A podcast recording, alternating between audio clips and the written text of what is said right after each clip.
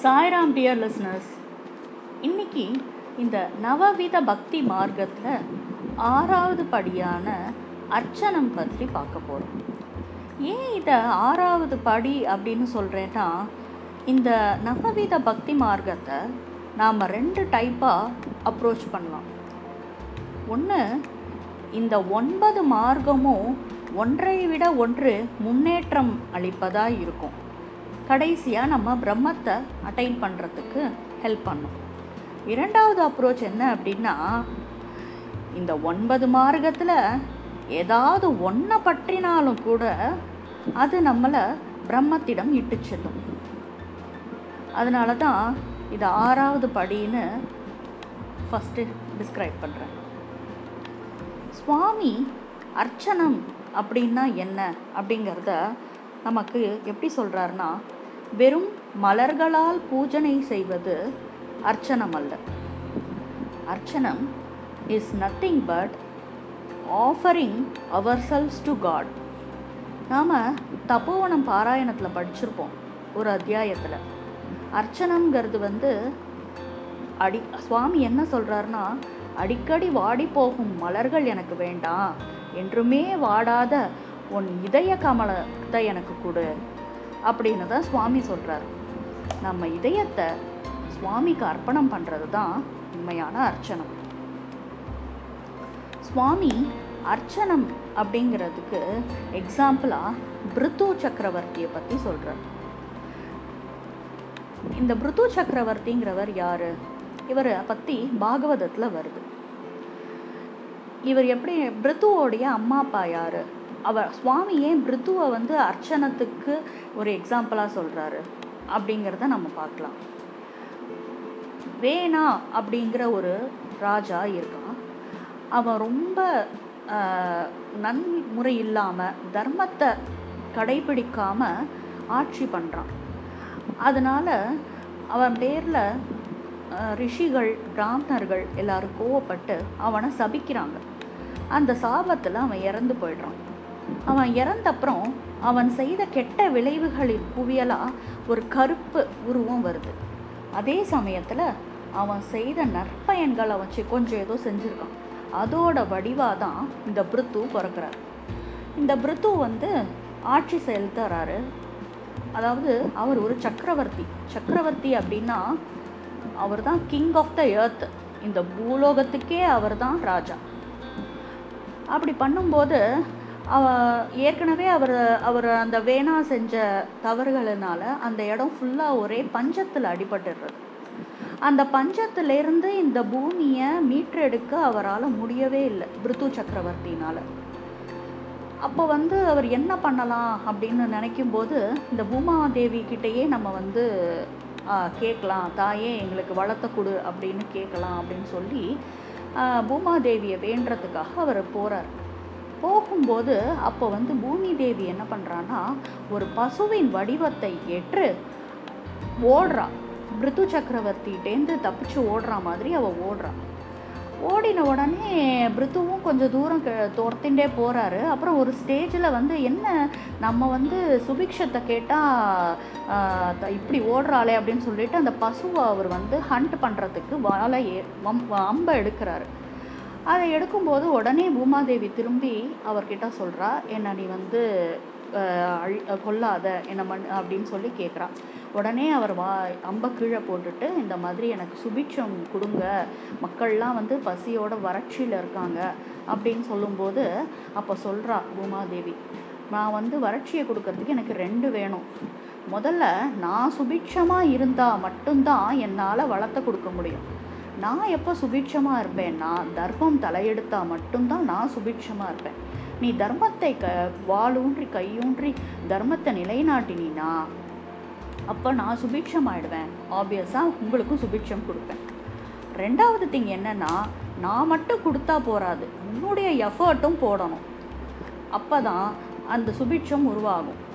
அப்படின்னு சொல்கிறா ஓகே அப்படின்னு சொல்லிட்டு இது ரெண்டுத்துக்கும் ஒத்துக்கிறாரு. அந்த பிருது சக்கரவர்த்தி நல்ல முறையில் தர்மசீலராக இருந்து ஆட்சி பண்ணுறார் அது ஃபஸ்ட்டு க இதுக்கு ஃபஸ்ட்டு ரெக்வஸ்ட்டை பூர்த்தி பண்ணுறாரு செகண்டு நீ உன்னோட எஃபர்ட்டை போடணும் அப்படின்னு சொல்கிறா பார்த்தீங்களா அது என்னென்னா இதுக்கு முன்னாடி இந்த அக்ரிகல்ச்சர் ஃபார்மிங் அதெல்லாம் இல்லையாம். இந்த பூமாதேவி வந்து சொ இந்த மாதிரி ரிக்வஸ்ட்டை வச்சப்புறம் தான் உன் எஃபர்ட்டையும் நீ கொஞ்சம் போடு அப்போ தான் நான் உனக்கு திருப்பி தருவேன். அப்படின்னு சொல்லும்போது தான் அவர் இந்த அக்ரிகல்ச்சர்லாம் உருவாக்குறாராம். பிரஜைகளுக்கு அஹ் என்ட பூமாயில் இருக்கிற சுபிக்ஷத்தை வெளியில் எடுக்கிறதுக்கு நம்மளும் அதுக்கு வழி செய்யணும். ஆனால் அது ஒரு குளோபல் காஸ்க்காக இருக்கணும். நம்மளுடைய செல்ஃபிஷ்னஸ்ஸாக இல்லாமல் எல்லாருக்கும் உணவு கிடைக்கணும்னு நம்ம அந்த இடத்த தோண்டினோம்னா அதுவே அது வந்து சுபிட்சத்தை தான் கொடுக்கும் அப்படின்னு சொல்லி அப்போ தான் அக்ரிகல்ச்சர்லாம் உருவாக்குறாங்க. ஸோ இந்த மாதிரி ரெண்டு வேலையும் செஞ்சு அந்த அந்த க பசுவை வந்து அந்த அஹ், பூமாதேவியை அந்த பசு வடிவில் இருக்கிற பூமாதேவியை பய நல்லா ரக்ஷணை பண்ணின்னு வர்றாரு.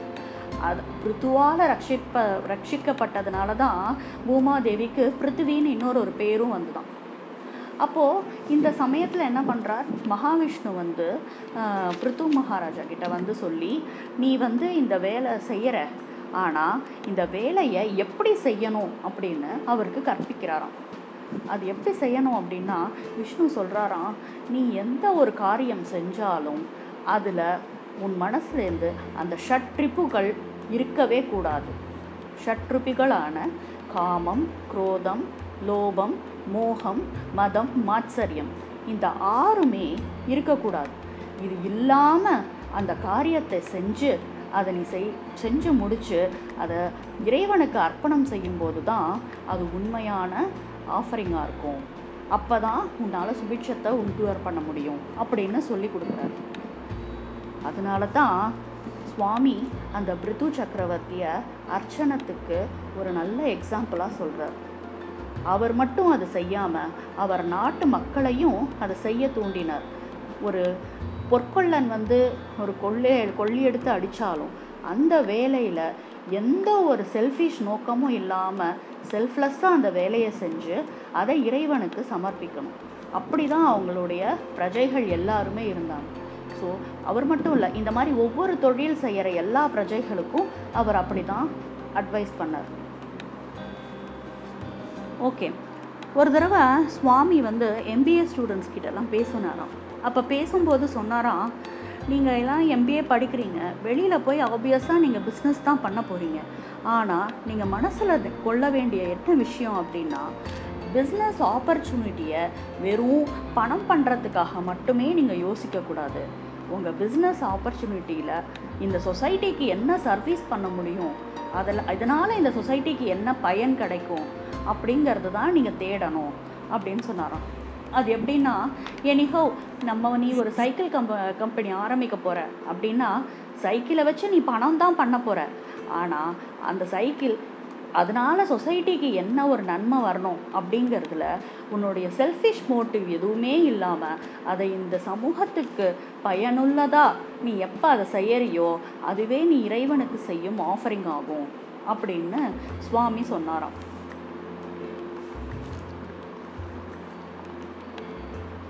அது மாதிரி சொல்லும்போது நம்ம இந்த ஆஃபரிங் அப்படின்னு சொல்கிறச்சே நம்ம இந்த ஒரு ஸ்டோரி நிறைய நம்ம கேட்டிருப்போம். சுவாமி வந்து சூப்பர் ஸ்பெஷாலிட்டி ஹாஸ்பிட்டல் கட்டும்போது சுவாமிக்கு நிறைய பேர் வந்து டொனேஷன்ஸ் கொடுத்தாரு. அப்போது வந்து சுவாமி ஒரு நாள் தர்ஷன் கிரவுண்ட் கிரவுண்டில் தர்ஷன் கொடுத்துன்னு வரச்சே ஒரு ஸ்டூடெண்ட்டும் ஒரு என்வலப்பை கொடுத்தார். அந்த என்வலப்பை ரொம்ப பத்திரமா வச்சுக்க சொல்லி அந்த பின்னாடி வர சேவாதல் கிட்ட சுவாமி கொடுத்து சொன்னாராம். அதுக்கப்புறமா அந்த தர்ஷன் ஹால் முடிஞ்ச உடனே அந்த என்வலப்பில் பார்த்தா அதில் வந்து ஒரு ஹண்ட்ரட் ருபீஸ் பேமெண்ட் பண்ணின இந்த ட்ரஸ்ட் பேரில் பேமெண்ட் பண்ணின ஒரு சலானோட கவுண்டர் ஃபைல் இருக்குதாம்.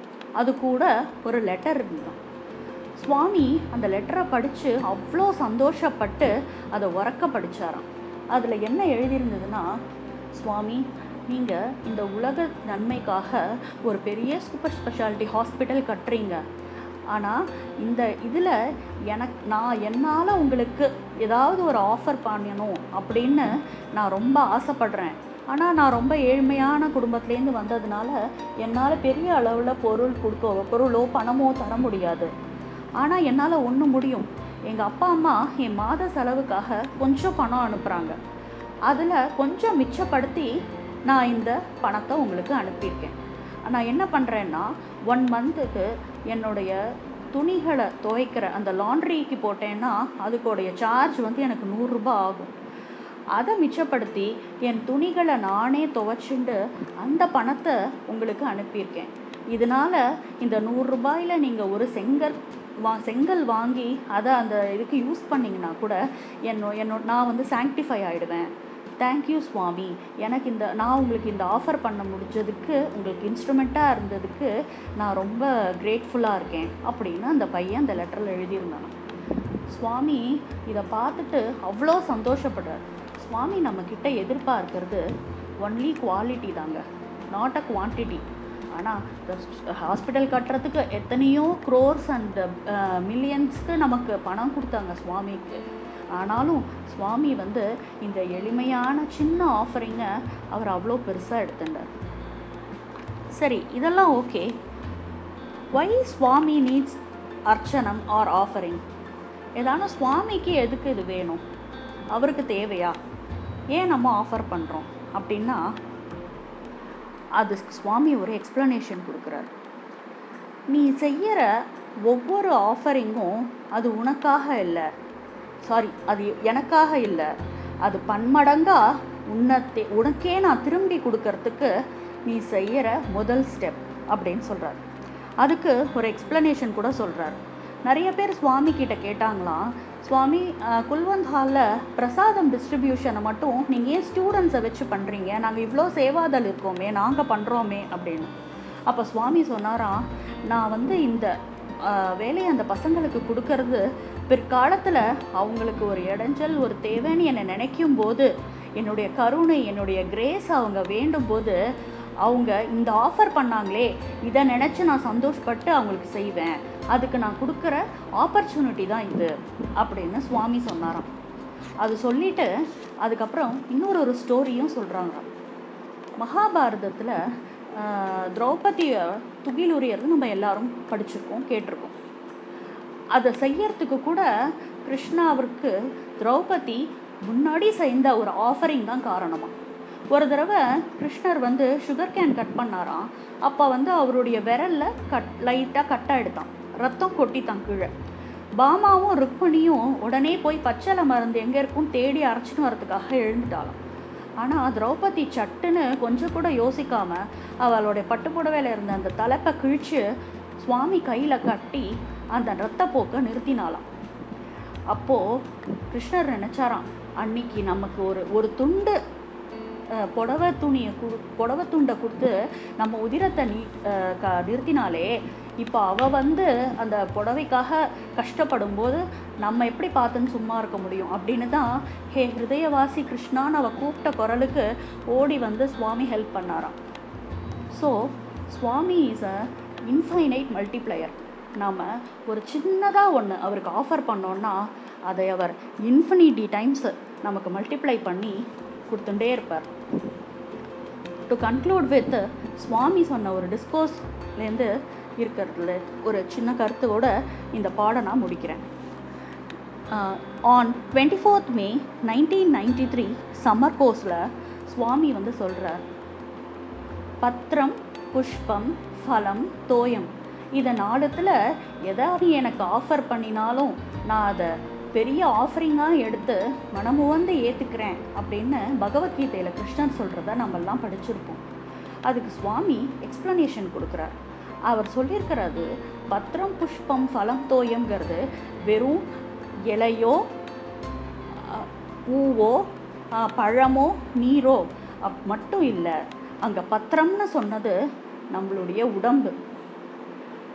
புஷ்பம்னு சொன்னது நம்முடைய இதயம். பலம் பழம்னு சொன்னது நம்மளுடைய மனோபலம் மைண்ட் தோயம் அப்படிங்கிறது நம்ம கண்களிலிருந்து வர கண்ணீர் த டியர்ஸ் ஆஃப் லவ் இதை நாளையும் நம்ம எப்போ இறைவனுக்கு அர்ப்பணம் செய்கிறோமோ அவன்தான் உண்மையான பக்திமான். அவன்தான் பிரம்மத்தை அடைவதற்கு தகுதியானவன் அப்படின்னு சுவாமி சொல்கிறார் அந்த டிஸ்கோஸில் ஃபைனலாக இன்னொரு ஒரு வார்த்தையும் சொல்கிறார் don't be don't do part time devotion do only full time devotion full time டிவோஷன்னா என்ன? அப்படின்னா எந்நேரமும் எந்த செய்கையும் எதை செய்தாலும் அதை இறைவனுக்கு அர்ப்பணமாகச் செய். அந்த அர்ப்பணமானது தூய மனதோட ஷட்ரிப்புகள்லாம் இல்லாமல் ஒரு சுயநலமற்ற அன்போட வித் பர்ஃபெக்ஷன் அதாவது சுவாமிக்கு நம்ம ஒரு காஞ்ச பூவையோ ஒரு அழுகி போன பழத்தையோ வைக்க மாட்டோம்.